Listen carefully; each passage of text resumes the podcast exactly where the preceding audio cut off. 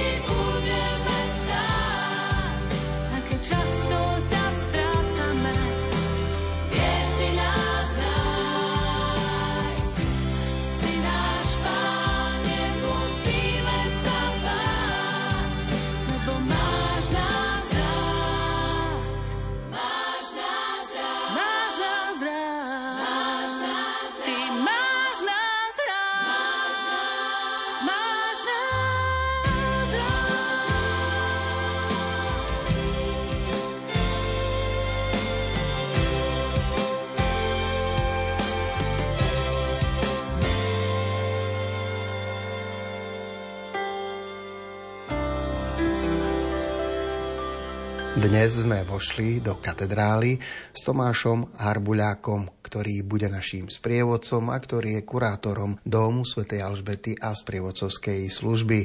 Asi najvzácnejším v celej katedrále je tu najší hlavný oltár, tak skúsme si o ňom povedať.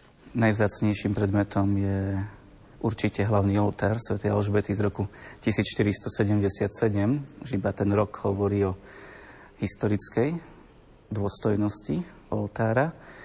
Je to umelecký gotický skvost, ktorý je jediným oltárom tohto typu s dvojpárovým krídlovaním, ktorý je na pôvodnom mieste v takomto zachovalom stave v Európe, tým pádom na svete.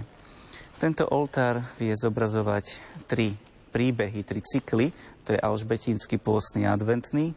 Sice dnes návštevník už neuvidí otváranie a zatváranie zvyšných párov týchto krídel, ale môže vidieť jeho centrálnu časť, čiže otvorenú skriňu s 12 vyobrazeniami životného príbehu svätej Alžbety. Je nazlatený, reštaurovaný a už možno len predpokladať, či vznikol vďaka učňom alebo zo školy majstra Pavla Zlevoče, alebo sa inšpiroval francúzskou gotikou. V každom prípade starší oltár na pôvodnom mieste takéhoto typu v Európe nenájdeme. Hneď nad ním sa vynímajú vitráže. Čo všetko predstavujú a zobrazujú tieto vitráže, farebné vitráže, ktoré vidíme? Vitráže sú farebné sklíčka, ktoré čase, zvlášť keď sa slávili omše v latinčine chrbtom ľudu, čiže tá tridentská staršia forma, sveté omše sa slávili iba ráno. A slávili sa v skorých ranných hodinách smerom na východ. A práve keď vychádzalo slnko cez nádherné farebné sklá, prichádzalo svetlo na oltár, čo vytváralo naozaj nebeský dojem. Ich prioritnou úlohou je dotvárať Bibliu pauperum v katedrále, čiže Bibliu pre chudobných, aby si aj tá negramotná časť obyvateľstva, zvlášť stredoveku, vedela predstaviť svetcov alebo jednotlivé biblické príbehy. Čiže jednak je to Biblia pre chudobných, na druhej strane tieto vytráže doplňali ten nebeský okamih, nebeský dojem toho, čo sa deje na oltári. My v centrálnej časti máme vyobrazenie Najsvetejšej Trojice a krst pána Ježiša. Naľavo sú apoštoli svätý Peter, Ondrej, patron Košickej arcidiecezy, neskôr svätý Pavol a napravo sú traja významní svätí uhorskí králi. Takže človek veriaci, ktorý zároveň patril do uhorského kráľovstva, tu aj cez tieto vitráže mohol vnímať. Navodzujú dojem Boh, ktorý nad všetkým die, ktorý je zdrojom svetosti a všetkej milosti, aj z radou uhorských kráľov. Čiže aj z našich radov si povoláva svetcov, ktorí zároveň spravujú krajinu. To sú uhorskí králi. A celý ten obraz dotvárajú tí prví apoštoli, ktorí sú tí, tými základnými piliermi celej cirkvi, zvlášť svätý Ondrej, patron našej košickej, vtedy diecézy, dnes arcidiecézy je vyobrazený pri hlavách, pri pilieroch svetom Petrovi a svetom Pavlovi.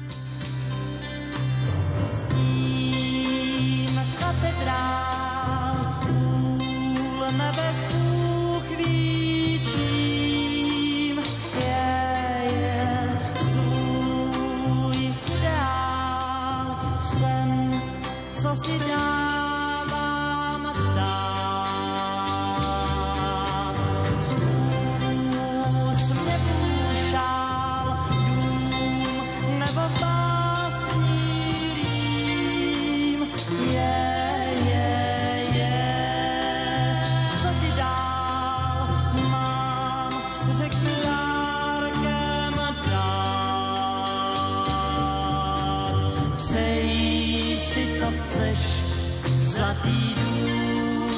nebo věž, sladkou sůl, smutný ráj, suchý déšť, per, tady máš mužskou dáň nebo pláž, hudbu stér, jenom per, se mnou déšť.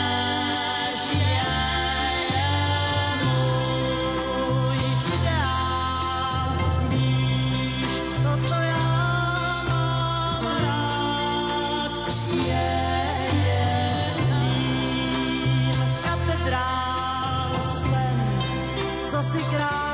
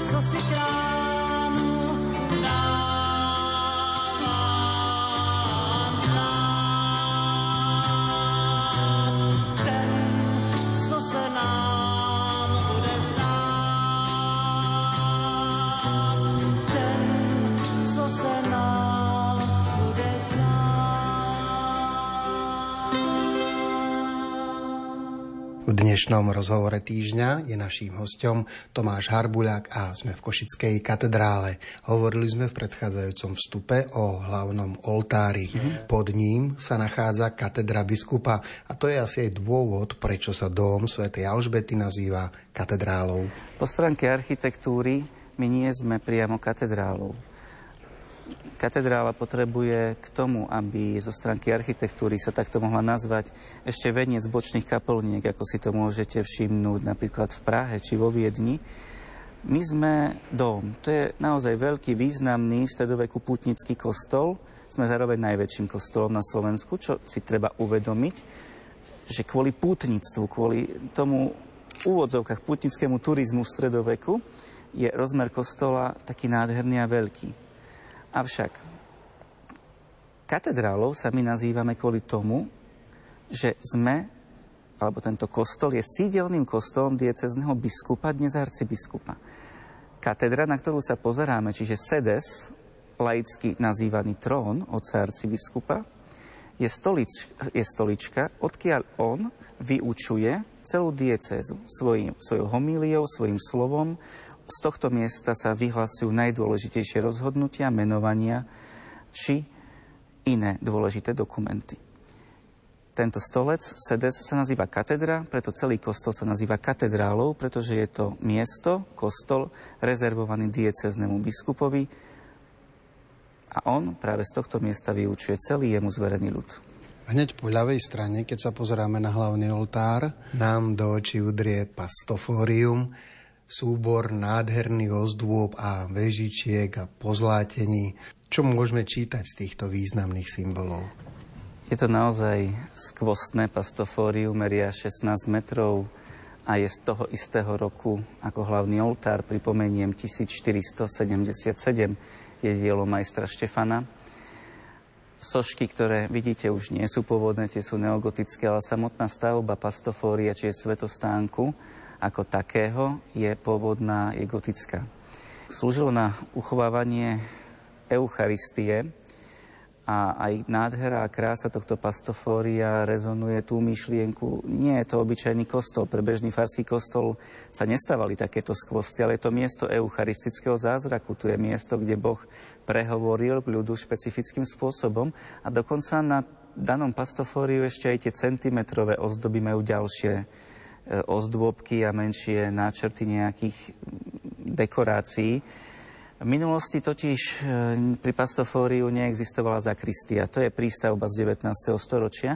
Takže aj e, prístup k tomu pastofóriu viedol skrze schodíky a taký, by sme povedali, bohačí priestor. Keď sa pristávala zakristia, zrušili sa aj schodíky a pastofórium dnes plní skôr tú historickú a dekoratívnu úlohu. Zlatý vek pastofórií pretrvával v období 13. storočia, 14. 13. až 14. storočia, kedy sa aj v cirkvi zavádza sviatok Najsvetejšieho Božieho tela a krvi. Na druhej strane práve Zlatý vek pastofórií končí po Tridentskom koncile, kedy sa liturgia uniformuje, sprísňuje a vyžaduje sa, aby svetostánok bol priamo v skrini oltára, pretože si to vyžadovali liturgické predpisy a jednotlivé úkony.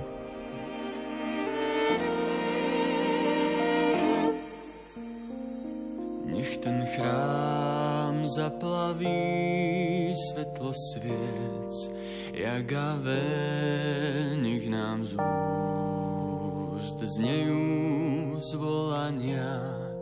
Ja sa ve, nech ten chrám naplní zásup srdc veselých mužov žien.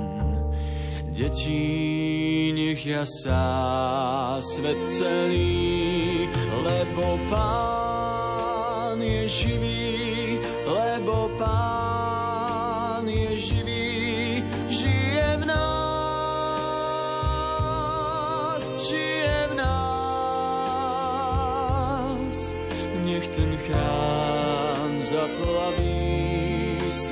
sviec, jak ave, nech nám z úst znejú zvolania. Ja sa nech ten chrám naplní zástup srdc veselých mužov žien. Deti, nech jasá svet celý,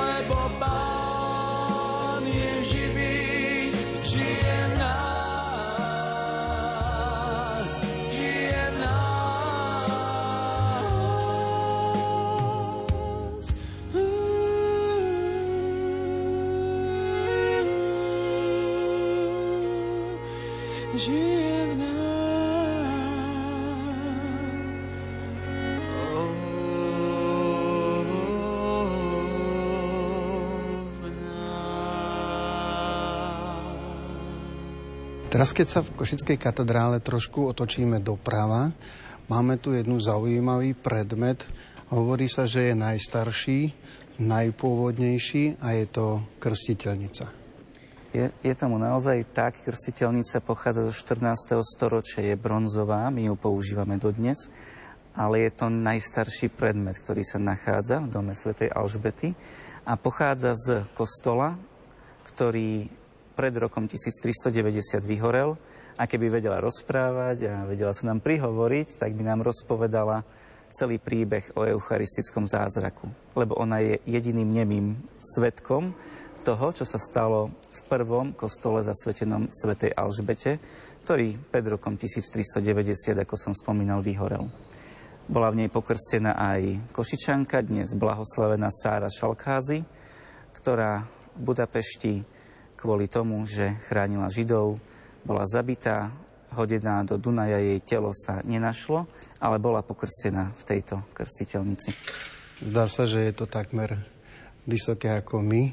Obrovská je teda tá krstiteľnica. Skúsime ju otvoriť, keď sa aj používa dnes, či sa nepoužíva? Používa. Používa sa takým spôsobom, že v rámci veľkonočného obdobia tu sa uchováva krstný prameň, čiže krstný prameň, ktorý požehnáva biskup na Bielu sobotu, sa uchová v tejto krstiteľnici a vo veľkonočnom období sa z tohto prameňa, či už pri tejto krstiteľnici, alebo sa voda, posvetená voda prenesie ku hlavnému oltáru, sa krstí z vody, ktorá je tu uchovávaná.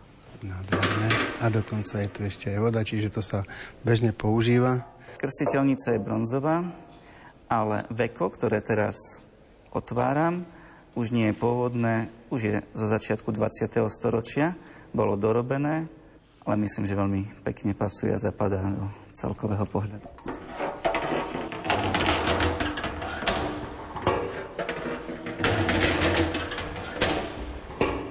Krstiteľnicu sme zatvorili a hneď vedľa krstiteľnice nachádzame niekoľko relikviárov.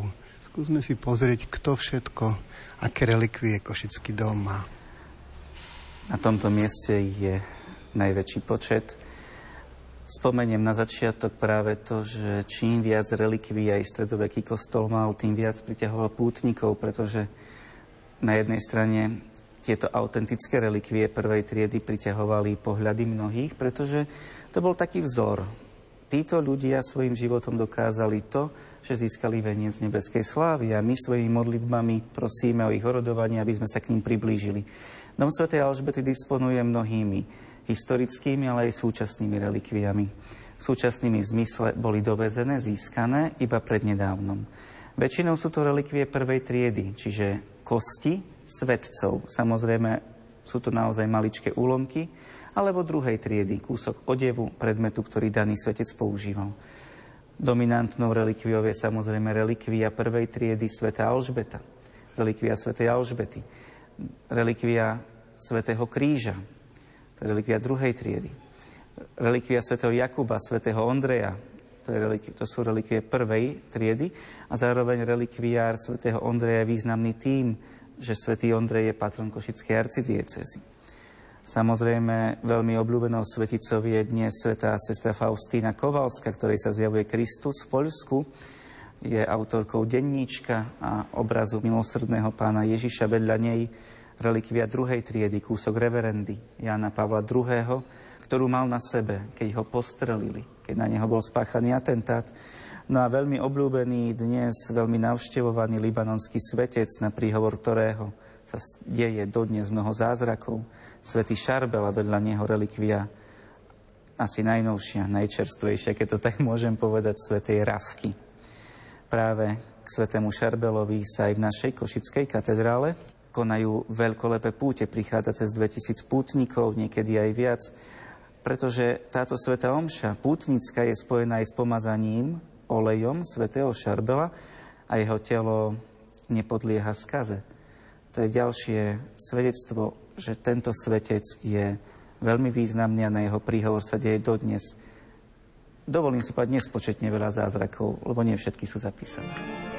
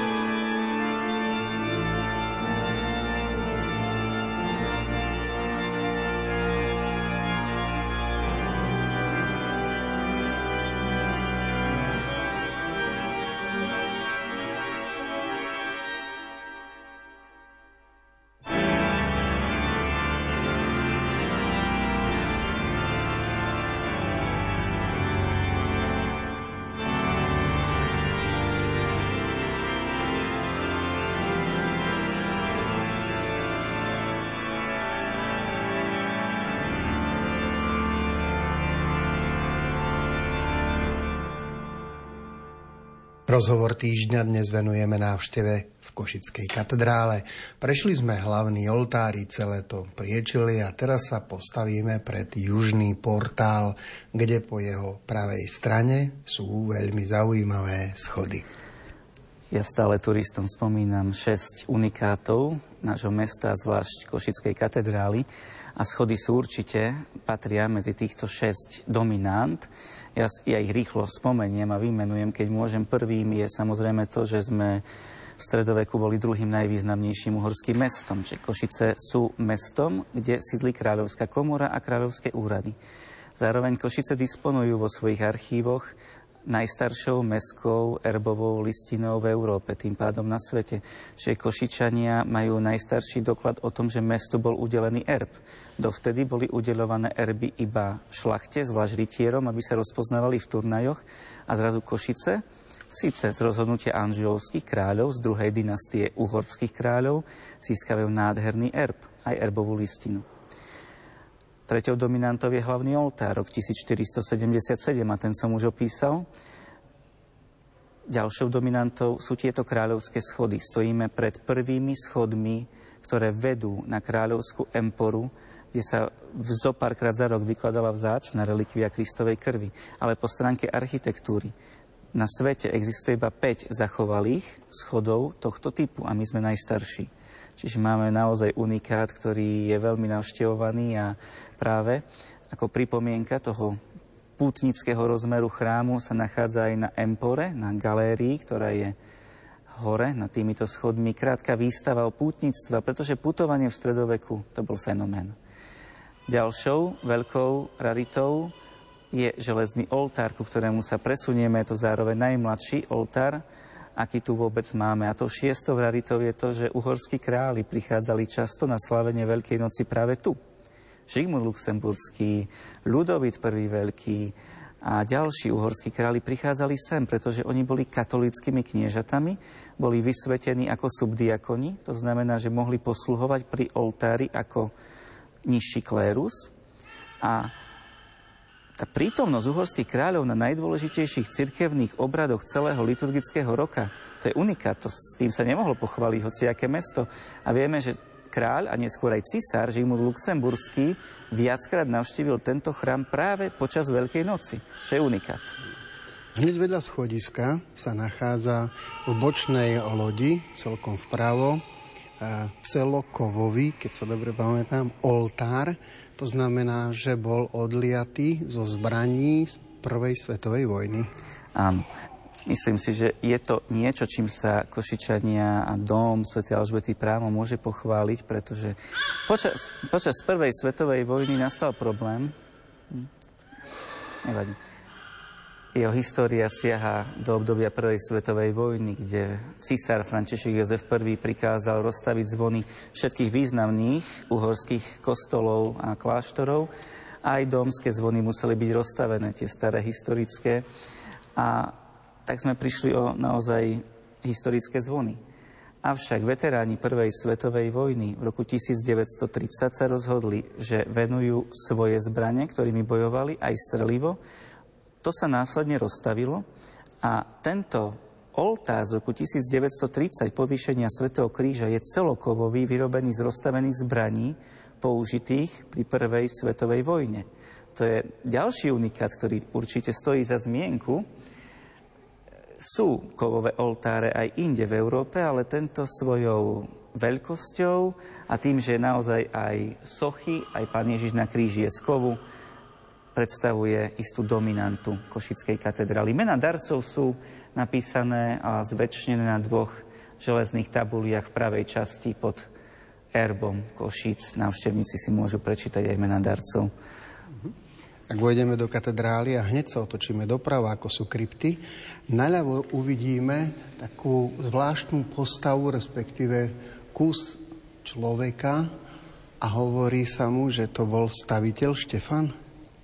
Áno, bol to staviteľ Štefán, architekt tejto katedrály, vtedy Farského kostola domu svätej Alžbety. No a mnohí si predstavujú, že stredovek bol temný, ale ľudia, ktorí sme študovali stredovek, tak vieme, že v mnohých veciach bol pozitívny a inšpiratívny. ale bol to iný život. No ale svätý Štefan nám chcel ukázať, že na ňom stála celá zodpovednosť, preto na jeho ple, nad jeho plecami je pilier, ktorý reálne nemá zmysel, nič nedrží. Prakticky stojí na pleciach majstra Štefana, aby sme si uvedomili, že na ňom je tá zodpovednosť. A Štefan drží v rukách plány výstavby tejto katedrály, vtedy farského kostola, pretože nám chce ukázať, áno, ja som to vymyslel, ja som to navrhol. Samozrejme, jej finálneho dokončenia sa nedožil a samotný dom Sv. Alžbety nie je dokončený dodnes. Chýba nám južná väža. Bol to bežný paradox stredovekých, či už veľkých domov alebo katedrál.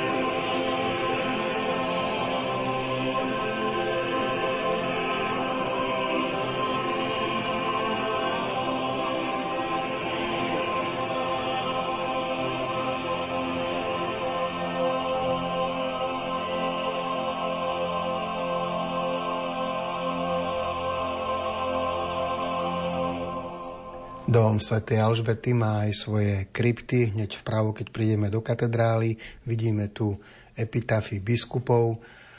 Predčasom sme do jednej z nich pochovávali pána kardinála Jozefa Tomka, nedávno pána arcibiskupa Lojza Tkáča. Koľko je spolu pod katedrálou krypt? Dnes máme štyri krypty. Do dvoch návštevník vie vojsť, vie ich navštíviť. Táto krypta, kde sa nachádzame my, nie je prístupná, neotvárame ju bežne, je to miesto posledného odpočinku siedmých bývalých košických, vtedy ešte len diecezných biskupov.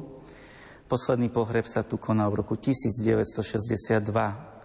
Bol to zosnulý pán biskup Jozef Čársky, ktorý prežil to ťažké obdobie komunizmu. Medzi významnými biskupmi tu nachádza posledný odpočinok biskup Žigmund Bubič, ktorý sa zapísal do dejín Košickej katedrály ako mecenáš umenia doplnil dom svätej Alžbety o mnohé oltáre, ktoré priniesol buď z Francúzska, alebo dali vyrobiť v Maďarsku, pretože mnohé oltáre boli zničené následkom povodní, zemetrasení, blízko Košic tiekol hornát.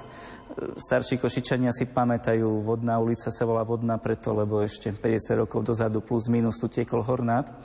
No a rieka, keď sa vyliala, tak vyplavila aj dom Sv. Alžbety a zničila nám naozaj mnohé vzácne oltáre, aj iné artefakty a Žigmund Bubič bol tým, ktorý doplňal, ktorý sa staral, inovoval časť puristické reštaurácie aj tohto domu, aj kaplnky Sv. Michala sa udela práve za jeho úradu ako diecezného biskupa. Spomeniem pána biskupa Fábriho, z jeho obdobia máme napríklad katedru, čiže sedes od arcibiskupa, ktorú dostal na narodeniny v roku 1849. No a v povesti svetosti zomiera Augustín Fischer Kolbry, košický diecezný biskup. Ja si pamätám, že o Augustinovi Fischer Kolbrimu sa rozprávalo, že chodieval na trh a, rozpra- a učil sa slovenčinu od e, žien, ktoré predávali, ktoré predávali na trhu. Pred posledným epitafom je biskup Jozef Čársky. Áno, jeho si mnohí skôr narodení Košičania pamätajú moja mama si ho pamätá, keď môžem byť osobný a zomiera naozaj za, ťažkej, za ťažkého nástupu a prevládania komunizmu. Znášal, ako aj iní biskupy na Slovensku, ťarchu, obmedzení a keď teda zomiera, tak od obdobia jeho smrti až po rok 1990 Košická dieceza nemala diecezného biskupa. Mala administrátora až po roku 90. Je to excelencia Alois Tkáč, dnes už zosnulý, zároveň prvý košický arcibiskup, ktorého sme pochovali pred nedávnom. Veľmi zaujímavý pohľad sa naskytá e, návštevníkovi, ak je presne tu pri tých kryptách a pootočí sa doľava a vidí také súsošie šiestich svoch, ktoré sú bezprostredne pod múrom chóru. Čo predstavujú? Vyzerajú ako králi až na jedného sú to naozaj králi, takže veľmi dobrý odhad, sú to všetko uhorskí králi. Veľmi zaujímavé je to, že presne ako e, chor mapuje orgán, čiže presne tie štyri soky, ktoré sú kvázi pod orgánom, to sú gotické, sú pôvodné, čiže sú naozaj to zachovalé sochy uhorských kráľov a svätého Stanislava biskupa. A e, dve sochy naľavo, dve sochy napravo, už smerom ako keby mimo rozmeru orgána, to sú už neogotické sochy, taktiež uhorských kráľov, ako Roberta Zanžu, Mateja Korvina a ďalších. Takže to sú už neogotické a tie presne pod orgánom v tom, tom rozmere, tak to sú gotické sochy. Oproti nám sa nachádza asi posledne zrekonštruovaný oltár. Áno. Je to oltár klaňania sa troch kráľov narodenému pánu Ježišovi Betleheme. Treba spomenúť, tento oltár nie je pôvodný, a práve vďaka biskupovi Žigmundovi Bubičovi, ktorý sa snažil doplniť chýbajúce oltáre novými. Čiže je to neogotický oltár dovezený z Francúzska. Takmer uprostred katedrály ešte vidíme jeden oltár, v ktorom sú uložené ostatky svetých košických mučeníkov. Oltári Boského srdca Ježišovho a zároveň troch dnes už svetých košických mučeníkov sa nachádza relikviár v ostenzóriu, čiže v skrinke nasvietenej ktorá pripomína svetostánok, ale je to ostenzorium, čiže nachádza sa tu relikviár a sú tu relikvie všetkých troch košických mučeníkov, ktorí boli brutálnym spôsobom popravení kráľovskom dome v Košiciach. Dnes je na tomto mieste už kostol Najsvetejšej Trojice, minulosti jezuitsky, dnes premonštrátsky. Umúčili ich v čase protestantizmu, boli to traja poslední katolíckí kňazi. Podľa legendy alebo istých e, správ slávili Svetu Omšu aj v kaponke svätého Michala. No a pre svoju vieru boli umúčení e, neskutočne brutálnym spôsobom. Uprostred katedrály vysí veľmi zaujímavý luster, na ktorom je, keď to tak dobre počítam, asi 60 lámp. Je to najväčší taký dominantný luster, ale má krásnu históriu, pretože pôvodne na ňom svietili sviece. Kališteky alebo tie sklíčka boli otočené naopak. Je z roku 1901. My ním vieme hýbať, my ho vieme znížiť alebo vyvýšiť samozrejme aj kvôli údržbe, ale pôvodne na ňom svietili sviece, čiže kostolník s takou veľkou palicou pripaľoval sviečky, potom ich hasil. Ale od roku 1913 je elektrifikovaný, takže sa kališteky obrátili a svieti na ňom dnes elektrika, elektrické svietenie. Čím je ale taký zaujímavý, sú ešte tieto fakty.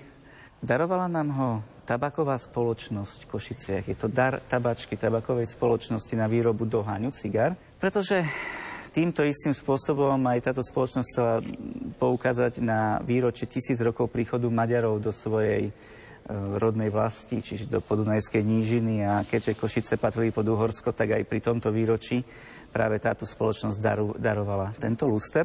A v závese, ako je hák, čiže to zariadenie, ktoré drží celý luster, tak je imitácia korunovačnej kráľovskej koruny svätého Štefana s tým typickým nahnutým krížom, Takže to nie je náš kostolník nedopatrením nakrivil, ale je to typický znak uhorskej kráľovskej korunovačnej koruny. To sú také detaily, ktoré keď si všimnete, tak si môžete povedať, som správny turista, vidím aj detaily.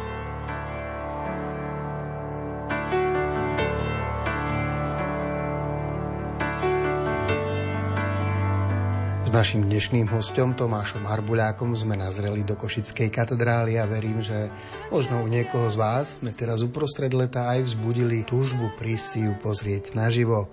Redakčne spolupracovali Diana Rauchová a Jaroslav Fabián. Prajeme vám príjemné poludne na vlnách Rádia Lumen.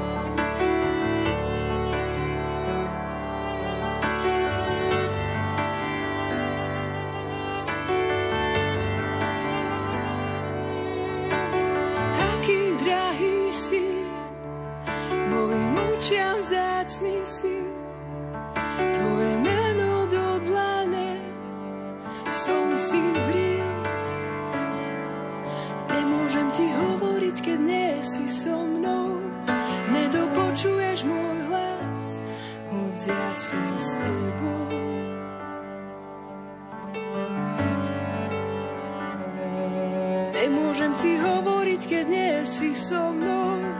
Nedopočuješ môj hlas, hoď ja som s tebou a vždy